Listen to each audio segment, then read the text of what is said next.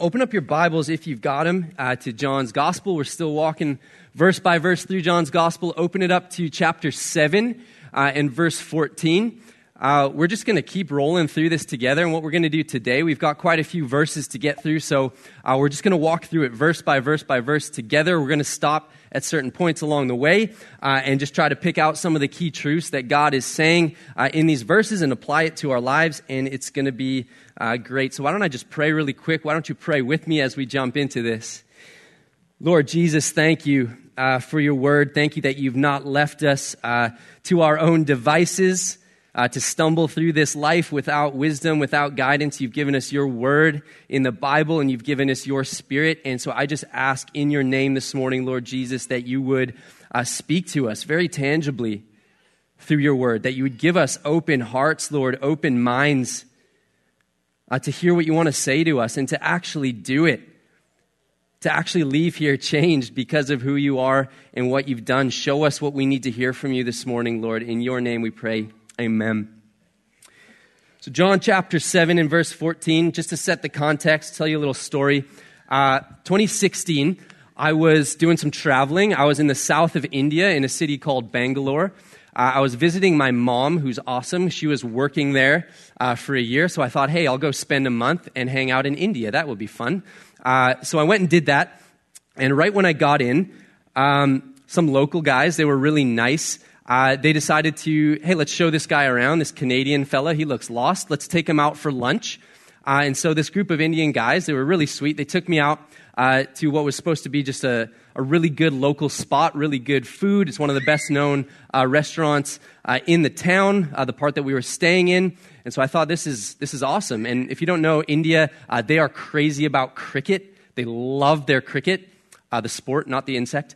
And they just they love it they're all about it and these guys are talking to me about cricket i don't know anything about cricket not a single thing uh, but we go to this restaurant and it's awesome and we're having food, we're having curry, we're having local dishes, naan bread It's amazing. Uh, and then some weird stuff started to happen where um, I'm the only Caucasian person in this entire restaurant. Uh, but people start coming over uh, and asking if they can get a photo with me. And they start talking to me and like treating me really, really nice. I'm like, oh, I guess I'm cool in India. Awesome. And uh, weirder stuff started happening. They started bringing us free food, free naan bread. I'm like, okay, sweet. Wow, these people are, are amazing. I get up, I'm trying to find the bathroom. Some people look at me, they come over, and hey, can we get a picture? Can we get a photo? Uh, guys start coming out of the kitchen uh, and wanting photos with me. And the owner of the restaurant comes out and he goes, We are so glad that you are here joining us at our restaurant. And I'm going, Wow, I'm cool in India, right? And uh, I'm just, this keeps happening, this weird stuff. People keep coming over, and I'm taking like a million selfies with people, uh, and it's awesome. And then eventually, uh, a couple of the English speaking guys I'm hanging out with, they're like, You look exactly like this famous Australian cricket player, and they think you're him. And so I've been going for like an hour just chatting with people, taking photos like a celebrity in this place. And I am in so deep at this point that I can't, like, I just rolled with it. like I didn't judge me if you want, but I didn't say anything. And then they start asking me if I can come out and like go to like cricket practice with them and like stuff like this. And I'm just like, I got a press conference. I got a bail. Sorry, guys. And I, you know, jump in my little tuk tuk and scoot off. Uh, but the point is, who they believed that I was drastically changed how they responded to me right? Who they believed that I was changed how they responded to me. And it's the same thing with Jesus at this point in the story in the Gospel of John. Jesus has been going around, he's been teaching, he's been healing, he's been doing miracles, fed 5,000 people, walked on water, doing all these things. And what it has done in the Jewish community has created this confusion and this disagreement and actually quite a bit of angst and anger about who Jesus is. Who is he? They start to chat among themselves. Is this Jesus really the Messiah, the Christ that we've been waiting for? Is he a crazy person? Is he demon possessed?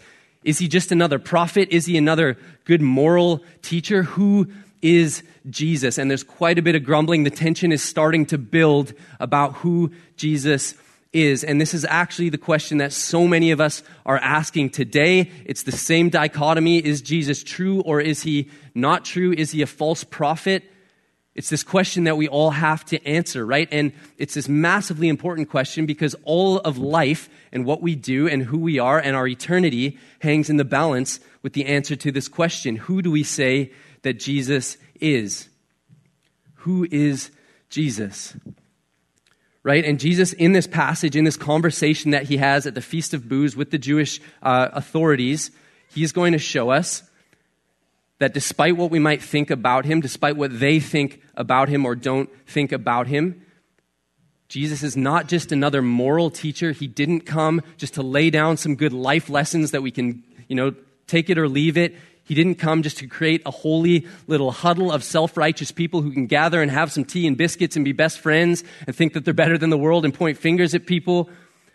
Right? None of that. Jesus came as the Lord, the God of the cosmos, who is equal with God. We read John 1 1, right? In the beginning, the Word was with God and He was God, and then He came to the world that He made, to the people that He loves. The Word became flesh and dwelt among us to show us the goodness and the power and the glory of God. And Jesus came not to just lay down some good teachings, not to just be a good moral guy for us to follow as an example. He came to seek and to save the lost to call his people back to himself, to direct our affections and our attention to the glory and the praise and the honor and the worship of God. He came to gather a people to himself, right? To save the world, to give his life and to die for the sins of the world, and to call us, to call our our eyes to lift our vision up to a greater mission, a greater vision than just living for ourselves, but now to live for the glory and the honor and the praise and the exaltation of God, to call us into his great mission.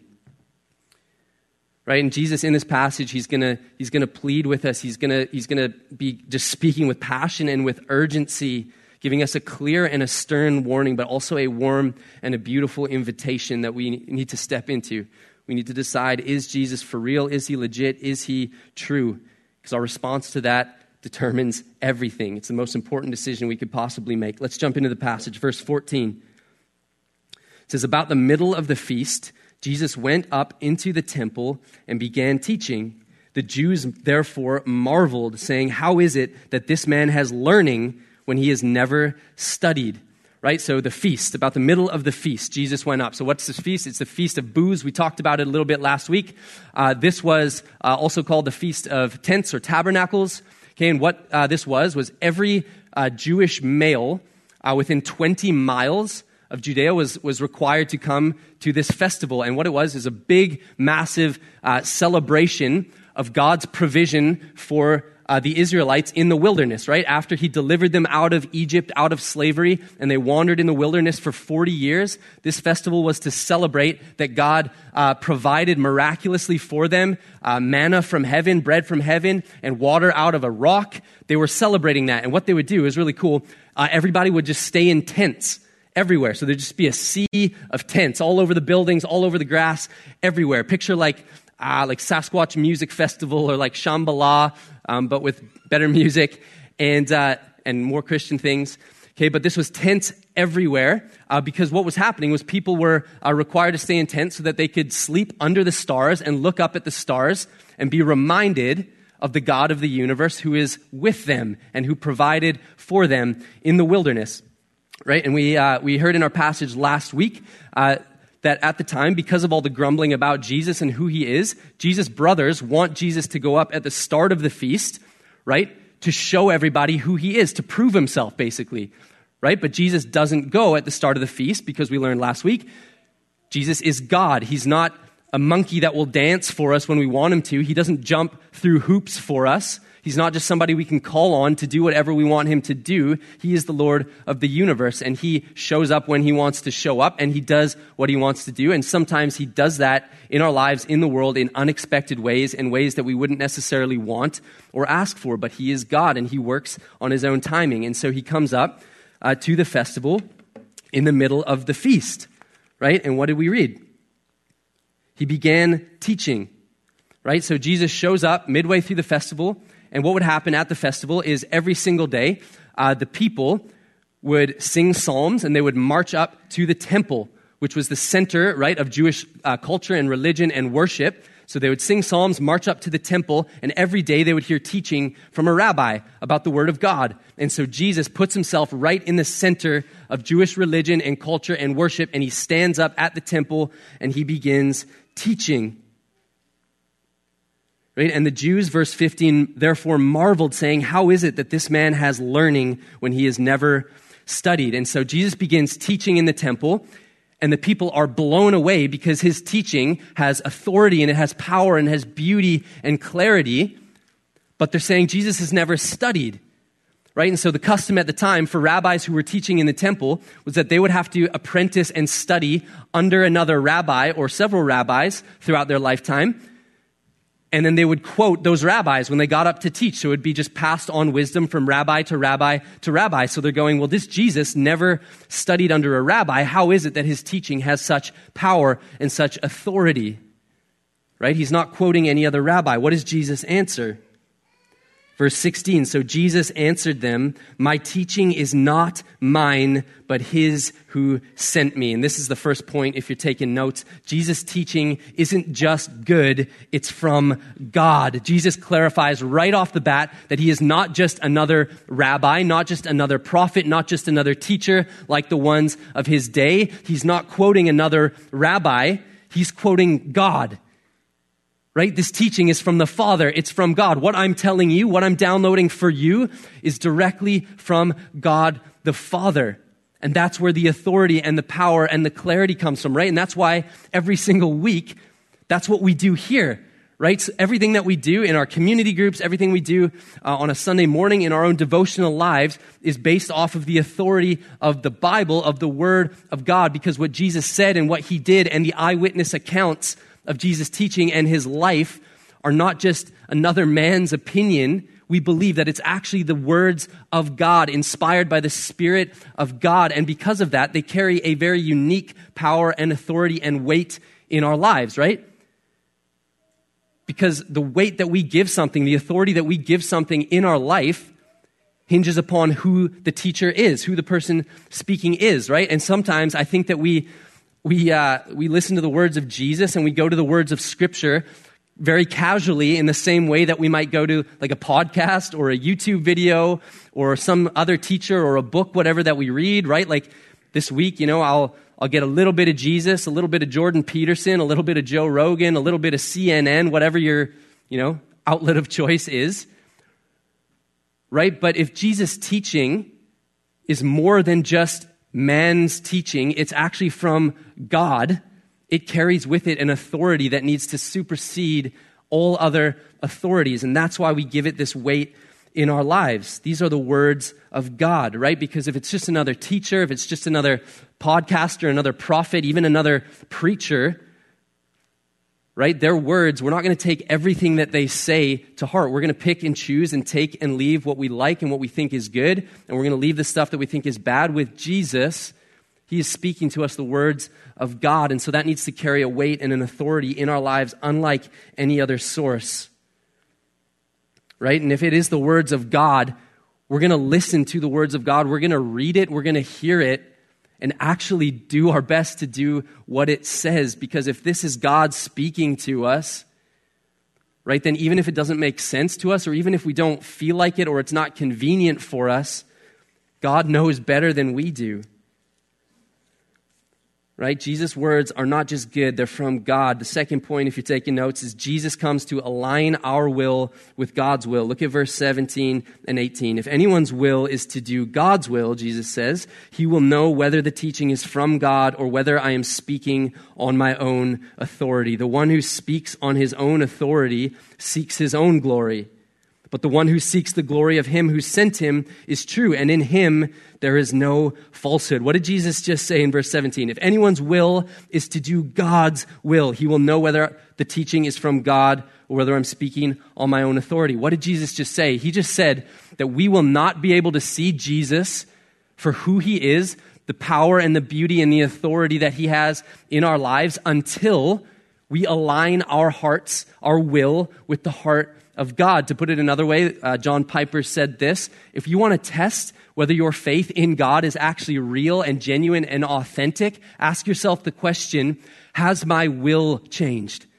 right? Has there been a fundamental change in, in not just what I know, but in what I want to do with my life, in my core desires, what I want to do uh, with my life, my affections, my heart, my will. What do I love? Have my affections actually changed? And has my will now aligned with God's will, where the primary thing that I want to do in my life is God's will for my life and no longer my will. It's a, a, fundamental change that happens when God gets a hold of our heart, where we now live for God exaltation rather than self exaltation.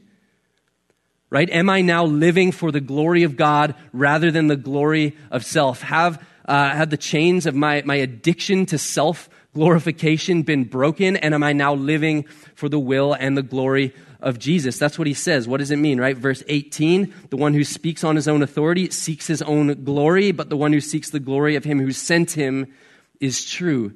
It's about glory. Whose glory are we chasing? Whose glory are we seeking? This is a story uh, in, in my life, too. When I became a Christian as a teenager, uh, I gave my life to Jesus. He saved me. I, I repented of my sins and I turned to Him, but there was still this piece where I didn't understand that my will now needed to align with God's will. I still wanted to chase my own glory, chase my own gratification, live the life that I wanted to live, and just become a Christianized version of myself rather than saying, Okay, Lord, your will be done. Right? That played out in a lot of different ways. I, uh, I used to be in a band. Um, and uh, in high school, and, in, and you can picture what a high school band is like, not good.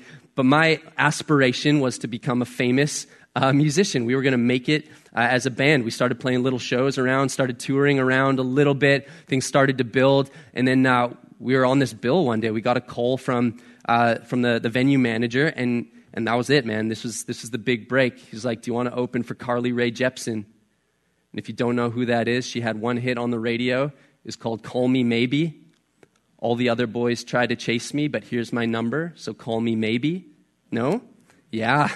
That's a hit, right? So they asked us to open for Carly Rae, and I'm like, this, man, this is it. And this was my aspiration. I was going to be a rock star. I was going to be partying with Carly Rae. And the mentality that I had was, God, you can come along. Right? I'll have a little sidecar on the side that God can sit in, and I'll chase my own glory. I'll get as big as I can. I'll get the money. I'll get the fame. I'll get people's eyes on me, thinking that I'm cool, thinking that I'm good. And God, maybe I'll give you a little bit of glory right? Maybe, maybe I'll give you a little shout out from the stage once in a while or something. Right? And whatever the thing is for you, I think we can have this mentality where, yeah, we think we're, we're in the will of God. We think we're living for the Lord. But really, if we really dig down into it and we're being honest, we really just want to live out our will for our life and do what we want to do and get glory for ourselves. And we'll, we'll give God a little piece of it, right? Jesus is saying, no. This is how you know you're legit are you living for the will of God? Are you living for the glory of God in your life? Has that fundamental change happened? Guys, it's really easy in religion, it's really easy in Christianity to just clean up some things on the outside, right? To start doing some things different, to start trying to live a little bit more morally, a little bit better, a little bit kinder, a little bit nicer. The reality that Jesus is laying down for us is that he didn't come to just make better, more cleaned up, nicer people. He came to make new creations. He came to redeem us and give us a new heart that now beats for His will and His glory and His exaltation rather than the glory of ourselves. And it's not easy, right? It is not easy to die to our addiction to self glorification. Jesus knows that. That's why He said in chapter 3, right, to Nicodemus, What must you do? You need to be born again.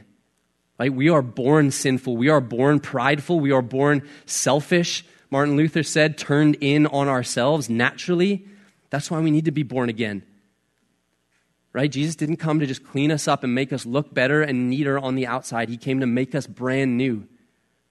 And we know that that's happened if our heart starts to beat for the will and for the glory and the exaltation of God. Right? What's the other piece of this? What does Jesus say in verse, in verse 17? If anyone's will is to do God's will, right? This is crazy. If you look at it, look at it. Verse 17. If anyone's will is to do God's will, he will know whether the teaching is from God. So that's actually pretty crazy, right?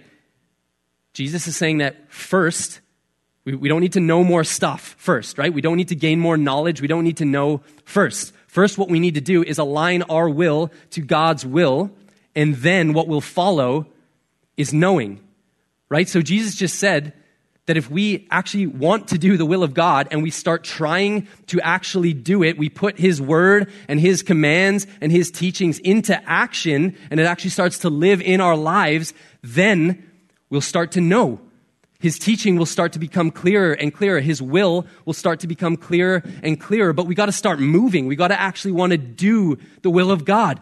Not just know the will of God, we need to actually want to do it. And so there's this piece of it where it's do you actually want to do? Is your desire to actually live out the will of God, to actually do something, to not just know more things?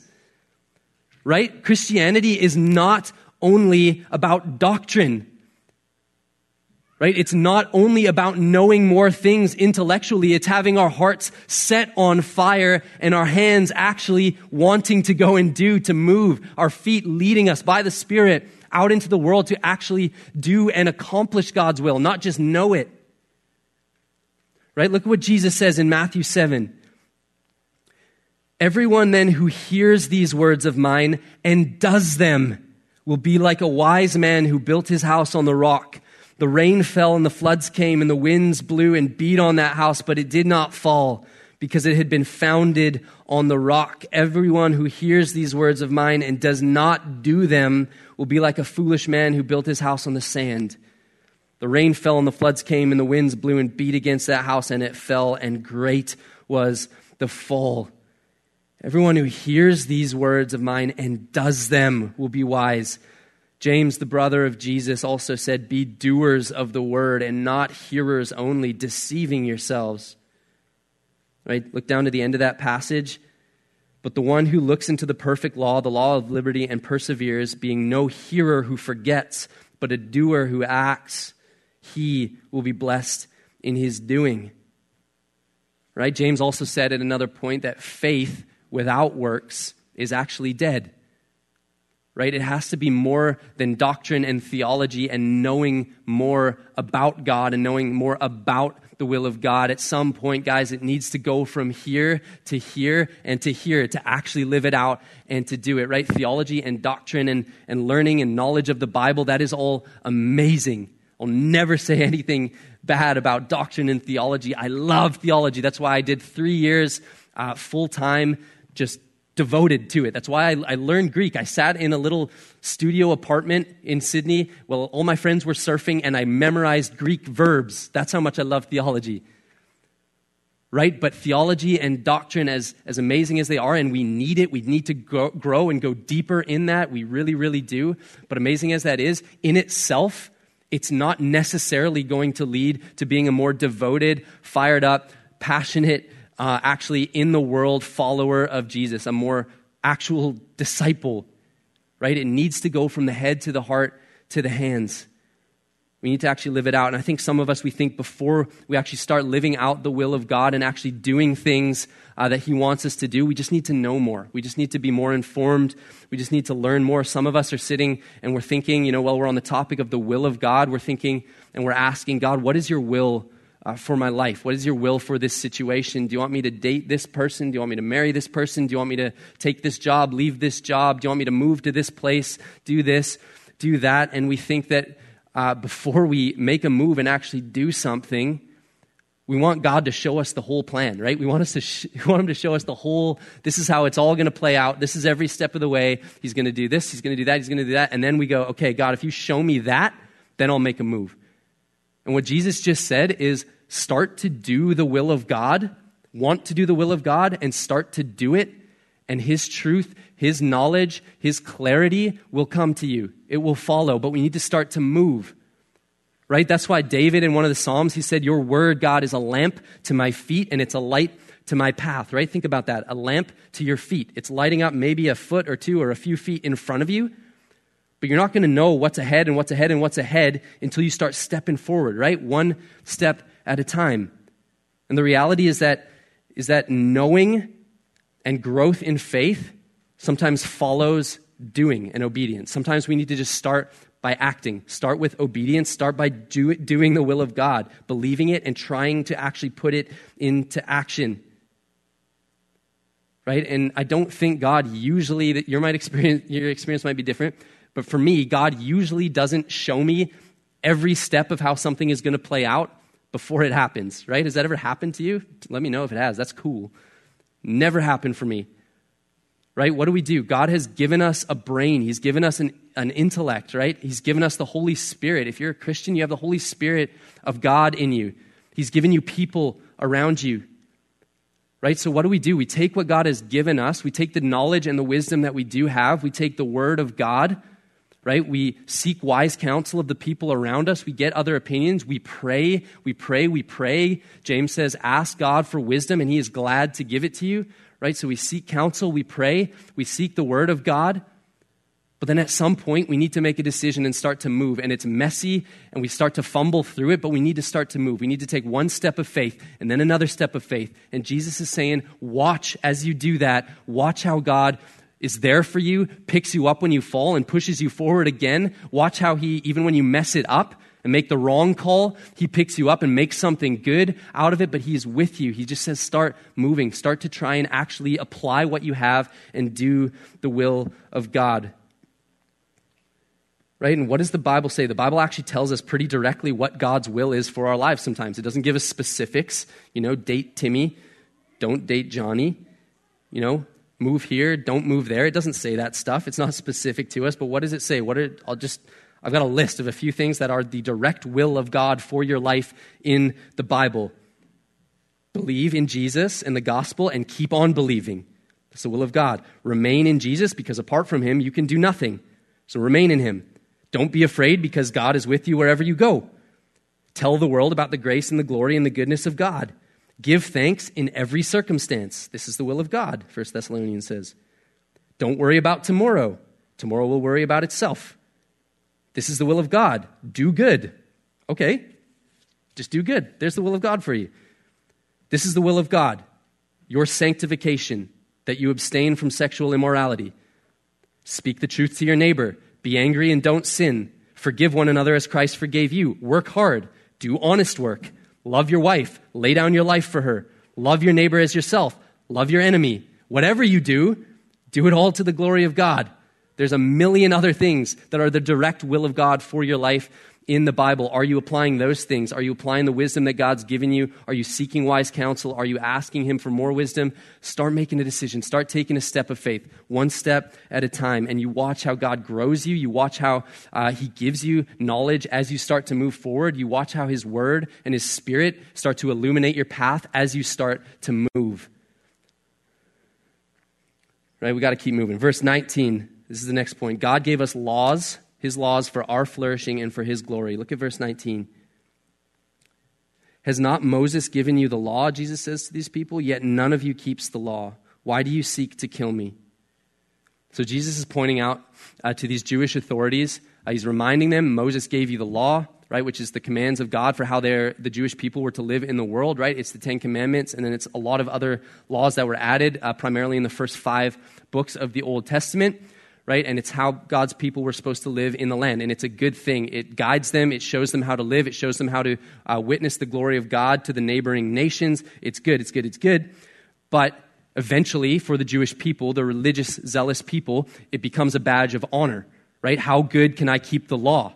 God will love me more if I keep the law better. And what Jesus does here is he points out their hypocrisy and the fact that they've missed the point of what the law is. God's laws, God's rules, God's commands were given for His glory and for the flourishing of us and our neighbors. They were not ever given to us to be a badge of honor to wear so we can get up on our high horse and be self righteous and point at other people and how bad they are at keeping the law. Right? The law was never meant to be a baseball bat that we can use to beat people down and shame them. Right? The law is never supposed to be a thing that we use to make ourselves feel better about ourselves because the whole point of the law the New Testament, the whole New Testament, Galatians, read it. It teaches us the point of the law is not so we can feel better about ourselves. The point of the law is that none of us can actually keep it. And then eventually, once we realize that, and we realize that God doesn't expect us to keep it, He knows that we can't, it drives us to the feet of Jesus because he's the one, the only one, who kept the law perfectly for us on our behalf, right? We can't do it. That's the whole point. Right? These Jewish people, these religious people, we can do the same thing with our Christianity and even with our Bible knowledge, even with our all of the, the traditions and the things that we do. We can start to wear them as a badge of honor, right? And point the finger, and we can actually get so blind, like these, these Jewish authorities, we can get so blind and unaware, thinking that we are good and that everybody else is bad and everybody else is wrong. And Jesus just points that out that hypocrisy. The law of God was meant to bring humility because we realize we can't keep the law perfectly. It's not meant to bring about hypocrisy and judgment on other people. Right? And it can actually become just another way keeping the law, being good Christian people who watch certain movies and don't watch certain movies and don't swear and don't smoke and don't drink and all the other things that we think we're not supposed to do, that can actually, we can lose the heart of that, which is to honor God and to love other people better. We can lose the heart of that and we can start to use that as actually just another cheap and sneaky way of self exaltation, of self glorification, right? Just another sneaky way to say, hey, everybody, look at me, look how good I am. Right? And so Jesus' point is they want to they want to arrest him and kill him for what he's saying, the claims that he's making, that he's equal with God. Uh, they also are mad that in chapter 5, uh, he healed a man on the Sabbath. And the Jewish authorities were mad about that because you weren't supposed to do anything that resembled work on the Sabbath. That broke the law of Moses. But Jesus is pointing out their hypocrisy, saying it's actually also against the law of Moses to kill an innocent man. And that's what you're trying to do to me. So you're actually so caught up in your law keeping that you don't even realize you're also breaking the law. And his point is that nobody keeps the law perfectly. Nobody, not a single one of us. And so I think the question for us, uh, a woman called Clarice J. Martin put this really well. She said, Perhaps instead of reading the Bible to assure ourselves that we are right, we should read it to discover where we have not been listening. Right? Do you read Scripture? Do you read this and the whole time you're thinking about other people and what they're doing or not doing? Right? Are you letting this be a mirror that God holds up and shows you where you're not listening? Where you need to be convicted. And it's not always conviction, it's not always sad and, and whatever. Sometimes it's encouragement. But are you letting God speak to you through this? Or are you just looking at this as a way to start beating people over the head with it? right? And then the crowd responds. Let's keep moving. Verse 20 the crowd answered, You have a demon. Who is seeking to kill you? So they think Jesus is crazy or possessed or something. They don't really understand the situation. And then Jesus just keeps going on and he, he points out further their hypocrisy and, and just kind of rips apart their argument here. Look what he says in verse 21 Jesus answered them, I did one work and you all marvel at it. Moses gave you circumcision, not that it is from Moses, but from the fathers, and you circumcise a man on the Sabbath. If on the Sabbath a man receives circumcision so that the law of Moses may not be broken, are you angry with me because on the Sabbath I made a man's whole body well? Do not judge by appearances, but judge with right judgment. So Jesus' whole argument there is on the Sabbath, so th- this is what happened uh, with the Jewish people. They were commanded in the law of Moses, uh, every male, uh, Jewish male baby that was born, they would have to circumcise uh, that baby on the eighth day of his life, and they would do it uh, whether or not it landed on the Sabbath or not. So sometimes, inevitably, the circumcision would land on the Sabbath, and they would still do it, even though they weren't supposed to do any work on the Sabbath. They would still mutilate a baby's flesh. And Jesus' whole point is okay, so there are some things that you are willing to compromise. You're willing to circumcise a child, mutilate a child's flesh on the Sabbath in order to keep your laws, but I'm not allowed to heal a man who has been down on a mat, unable to walk, sick, sitting in his own filth, ostracized by the community, just considered a nothing, a nobody who has no hope. I'm not allowed to go and heal that man's whole body. But you're allowed to circumcise a baby on the Sabbath, but I'm not allowed to go and make a whole man's body well right? And what he's saying is you have completely, in your religiosity and your obsession with law keeping, you've actually missed the entire spirit of the law. You're trying to keep the letter of the law, but you've missed the spirit of the law, which is that the law was given What? To love God and to love neighbor. Jesus says, Matthew 22, you shall love the Lord your God with all your heart and with all your soul and all your mind. This is the great and first commandment. And the second is like it you shall love your neighbor as yourself. On these two commandments depend all the law and the prophets. The whole law exists for God's glory and for human flourishing. Right? God doesn't give us laws and rules in order to make other people feel like garbage about themselves.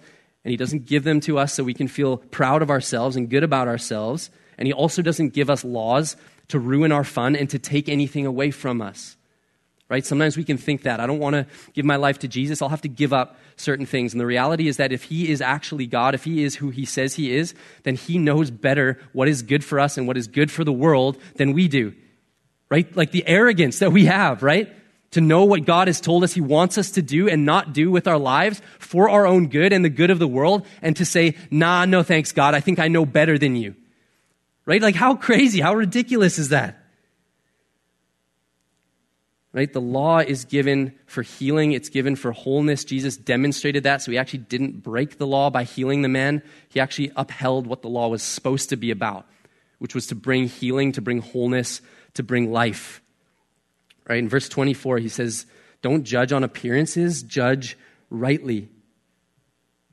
Right? That does not mean that there's no good or bad, right or wrong good or evil. It doesn't mean that we don't need to be called out sometimes. Accountability is a beautiful thing, man. When I uh, first became a Christian, I wish I had you know, good men and women to pull my head and give me a bit of a smack and tell me that I, I need to figure it out, right? Sometimes that's a good thing. We need that. That's not what Jesus is saying, but he's saying, be careful about judging by appearance because God judges the heart, right? What is he saying? He's saying, be very careful about judging people off of surface level things, things that you see on the surface, sins that you see that they're doing, evil things, bad things you think that they're doing, when you have no idea what their story is, what their situation is, what they do, where they came from, right? Sometimes we can step in with no context, not even knowing somebody or knowing their heart, and we can step into a situation where God is actually doing something in their life. He's moving them from here to here. He's doing a healing and a saving work in their life, but all we see is where they're at right now, and we think that they should be further along,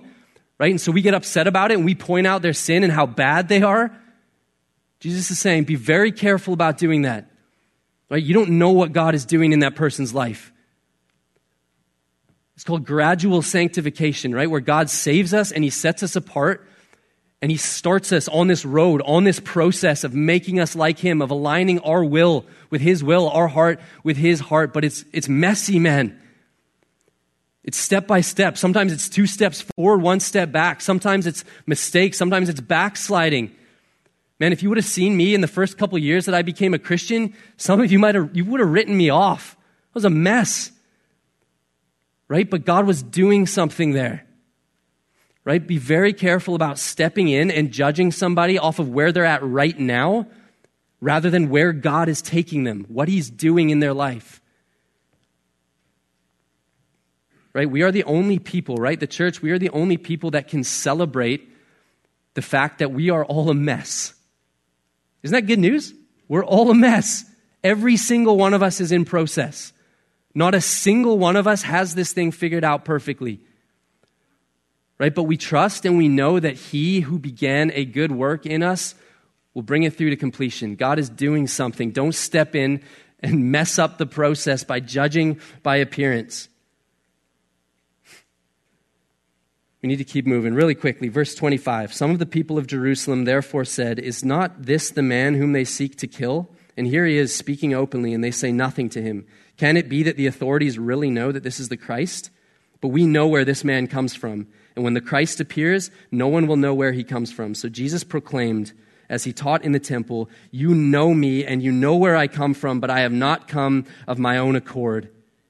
He who sent me is true, and him you do not know. I know him, for I come from him, and he sent me. Look at that word in, in, uh, in verse 28.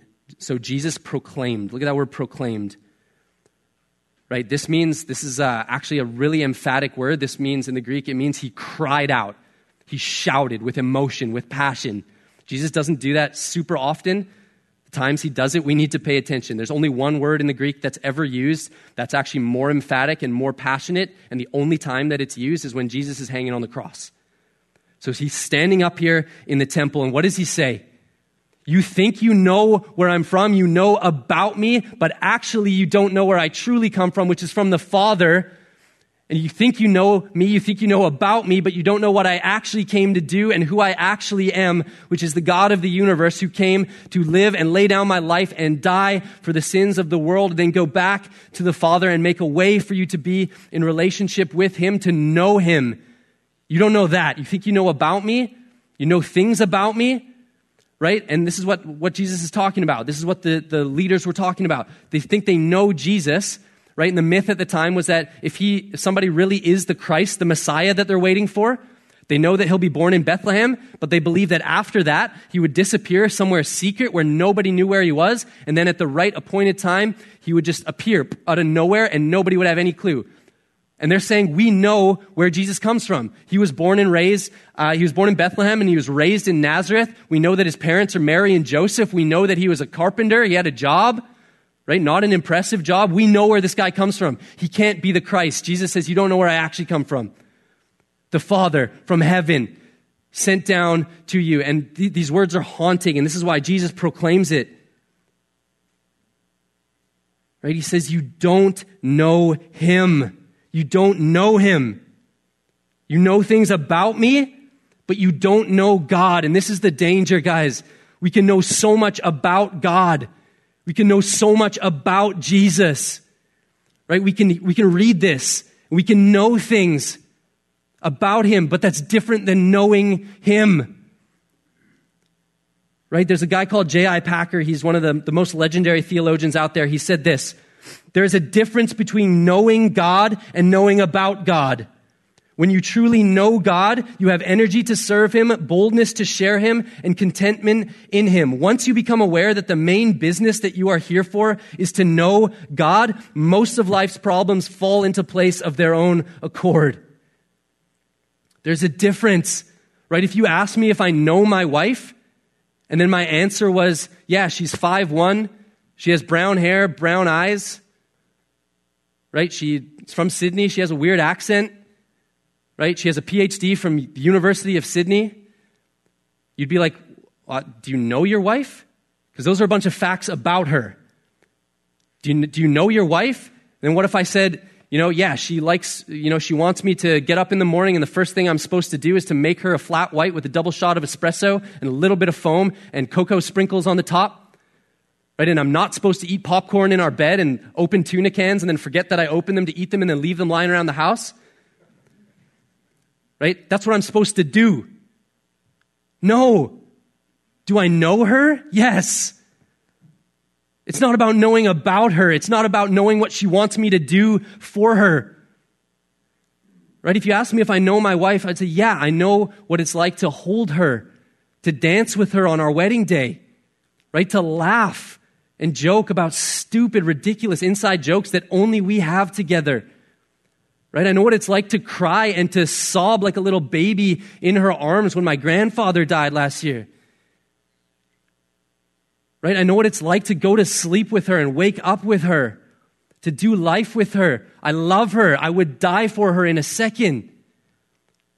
I know her. There's a difference between knowing about God and knowing God. Jesus says, I never came so that you could just know some facts about me know some facts about God. This is about actually knowing Him in relationship. There's an intimacy, there's a love. Have our affections, our loves actually changed so that we cherish Jesus. He says, You know about me, but you don't know God. You need to know God. That's the promise. That is the invitation for every single one of us to actually know Him. Right? And then verse 30 to 32. So they were seeking to arrest him. They've had enough. Jesus is no longer just a just a, a lawbreaker, a Sabbath breaker. Now he's a blasphemer because he's claiming to be equal with God the Father. So they were seeking to arrest him, but no one laid a hand on him because his hour had not yet come. Seven times in John's gospel, we hear about the hour. This is the hour of Jesus' death, his crucifixion, His hour had not yet come. God is sovereign even over the hour that Jesus would die. It wasn't his hour yet, so they don't lay a hand on him. Verse 31 Yet many of the people believed in him. They said, When the Christ appears, will he do more signs than this man has done? The Pharisees heard the crowd muttering these things about him, and the chief priests and Pharisees sent officers to arrest him. Jesus then said, I will be with you a little longer, and then I am going to him who sent me. You will seek me, and you will not find me. Where I am, you cannot come. The Jews said to one another, Where does this man intend to go that we will not find him? Does he intend to go to the dispersion among the Greeks and teach the Greeks? What does he mean by saying, You will seek me and you will not find me? And where I am, you cannot come. This is where, it, this is where Jesus lands it. Some of the people start to believe, right? The religious authorities, they don't like that, so they, they seek to arrest Jesus and bring him away. But some people are starting to believe. And it's, like I said, it's the same dichotomy that we are still faced with today, the same decision that we are still faced with today. Either Jesus was really the Son of God, like he claimed to be, his teaching is really of God and the authority of God, or he is a crazy person, right? Or he is leading people astray. It's one of the two right? He can't be a good teacher. He can't be just a moral guy, somebody that we can follow. It's either he's God or he's a crazy person or he's worse than that. He's possessed by a demon because he's leading people astray, right? C.S. Lewis is famous for saying that, right? Don't, don't give any patronizing nonsense about him being a good moral teacher. Jesus has not left that option open to us. Right? He's either God like he said he is, or he's not. And the invitation is patient, but it is urgent. We read in verse 33 to 36, Jesus said, right, I'm with you now for a short time, but in a while I'm going away back to the Father. In six months from this time of this story, Jesus is going to walk up the hill carrying that cross, right? He's going to go to his death. He's going to be crucified on a Roman torture device for the sins of the world. He's going to die. He's going to be buried and he's going to miraculously rise to life on the third day to prove that he was God. He was who he said he was. And then he's going to return to the Father and make a place for every single person that will put their faith and their trust in him for the forgiveness of their sins. Right? He is so good. Anyone who calls on the name of the Lord will be saved right? Anyone who believes in their heart that Jesus is Lord and confesses with their mouth will be saved and they will join him. They'll sit at the right hand of the Father with him because of what he has done. Not because of how good we are, but because of what he has done. But look at the urgency. I'm going to go away. I'm with you now, but there's going to be a time where you seek me and you cannot find me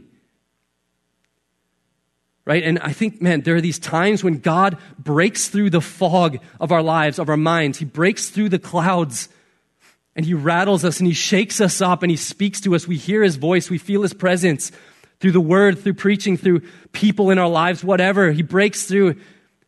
But then we think we have so much time.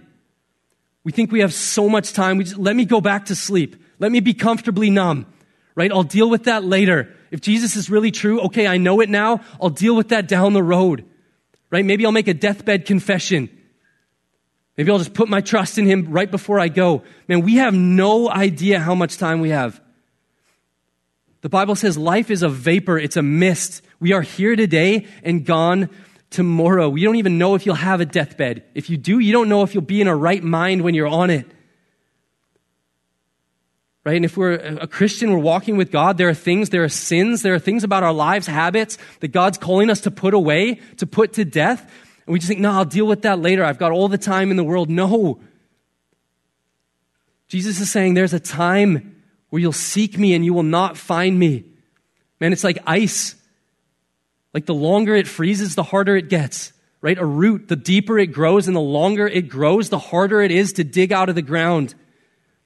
Don't leave it. Don't sit in it. That sin that's choking you out, destroying your love for people and your love for God, it's poisoning you. Don't sit in it any longer. Don't feed it. Don't let it grow and strengthen because if, if you do that, there, there could be a time when you just keep going and you keep going and your heart becomes so hardened that you're unable to see the beauty and the glory of Christ. No, go to Him now. Receive Him now. While he's still there, if beauty and truth are still calling to you, if you can still hear his voice, go to him now. Put your faith and your trust in him. Go to him for healing, for restoration. As we sing, as we take communion now, just can I just encourage you guys, don't, don't rush this. Don't run off afterwards. Stick around. Man, what's your next step? What's that next step of faith for you? Maybe you need to put your faith in Jesus for the first time. Receive his forgiveness for your sins. Be washed clean. Move from light to darkness, death to life. Right? Maybe your next step is obedience. You need to get baptized. You need to make that public declaration that I'm now living for the glory of God. I'm in. Right? We're doing baptisms on Easter Sunday. We would love to baptize you. Maybe it's a sin, something that you need to put away, something you've been playing with. And it's time to put it to death. Maybe it's hypocrisy and resentment you need to let go of, whatever. Speak to God, hear God's voice, actually deal with it. Okay, and I'm going to stick around after, and maybe some other people can stick around. I don't know, but man, don't run off. I would love to chat with you. I'd love to hear what's going on in your life. I would love to just pray with you. Just pray over your family, pray over your life, your circumstances, whatever's going on. But let's actually heed the patient and the loving, but the urgent encouragement of Christ this morning. Okay, let's pray together. Lord, thank you. Thank you for speaking to us. Thank you for your word. Lord, thank you that you gave us your law and your scriptures, not so that we can lord it over people, not so we can think we're better than people, but so that we can realize that not a single one of us keeps the law perfectly. And that is why we need your grace. Lord, would you help us, encourage us, push us to run to your feet, to your grace, to your mercy this morning, to receive that. Whatever it is, if there's sin, Lord, call it out on us right now. Help us to just lay it down at your feet, to stop playing with it, to put it to death. Lord, if we need to put our faith in you, step over that line of faith right now, Lord. Help us, give us the courage, the boldness to do that. If it's a decision we need to make, Lord, help us to take that next step of faith Lord, knowing that you're with us, that you're leading us, guiding us. We want to be people that live for your glory, for your honor, for your fame. In Jesus' great name we pray. Amen.